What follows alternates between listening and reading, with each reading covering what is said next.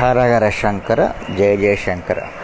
நம்ம லலிதா திருஷதியில் தொண்ணூற்றி ஆறாவது நாமாவளியை பார்க்கலாம். ரீங்கார பீடிகா அப்படின்னு. ரீம் என்ற பீஜ மந்திரத்திற்கு ஆதாரமாக இருப்பவள் இந்த லலிதாம்பிகை அப்படின்னு அர்த்தம். பீடைய பீடி பீடிகால பீடம்னா ஆதாரம்னு அர்த்தம். ஒரு சப்தத்திற்கு அதன் அர்த்தமே. அதனுடைய மீனிங்கே ஆதாரம் எனப்படும்.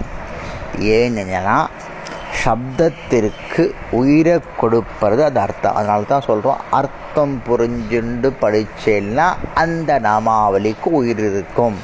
அது நான் சொல்லலை இப்போ லலிதாம்பிகையை சொல்கிறா சப்தத்திற்கு உயிரை கொடுப்பது அந்த அர்த்தமே.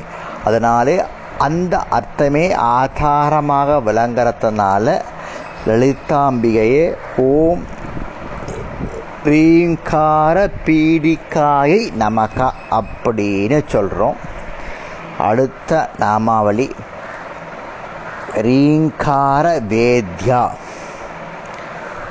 குருவினிடம் இருந்து உபதேசமாக பெற்றுக்கொள்ளப்பட்ட ரீம் என்ற மந்திரத்தினால் அறியக்கூடியவள்.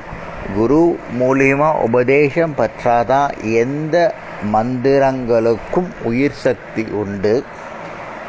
அதை தான் இந்த நாமாவளியில் லலிதாம்பிகையே சொல்கிறா எதுக்காகன்னா குருவினுடைய உபதேசத்தை கேட்டு அதை சிந்தித்து தனது கொண்டு அதனுடைய முக்கியமான விதிகள் தத்துவ ஞானமாகிய பலன் அதை ஏற்படணும்னா குரு மூலியமாக நம்ம அடையணும். இதன் மூலியம் மூலமாய் நம்ம லலிதாம்பிகையினுடைய சொரூப ஞானம் விளங்கி அவளை அடைவதற்கென்ற புருஷார்த்தம் கிடைக்கிறது. அதாவது குரு மூலமாக ஒரு மந்திர உபதேசம் நமக்கு கிடைச்சதுன்னா அந்த மந்திரத்துடைய பலனும் அந்த மந்திரத்தினுடைய பீஜமும் அதனுடைய அர்த்தமும் நமக்கு புரி புரிஞ்சுடுத்துனா அம்பால நம்ம அம்பாள் மேலே பிரீத்தி அடையது ஒன்றா இருந்தாலும் அவள் அடையக்கூடிய மோட்ச சாம்ராஜ்யத்திற்கான ஒரு சிறிய வழிகாட்டியாக அது அமையும்.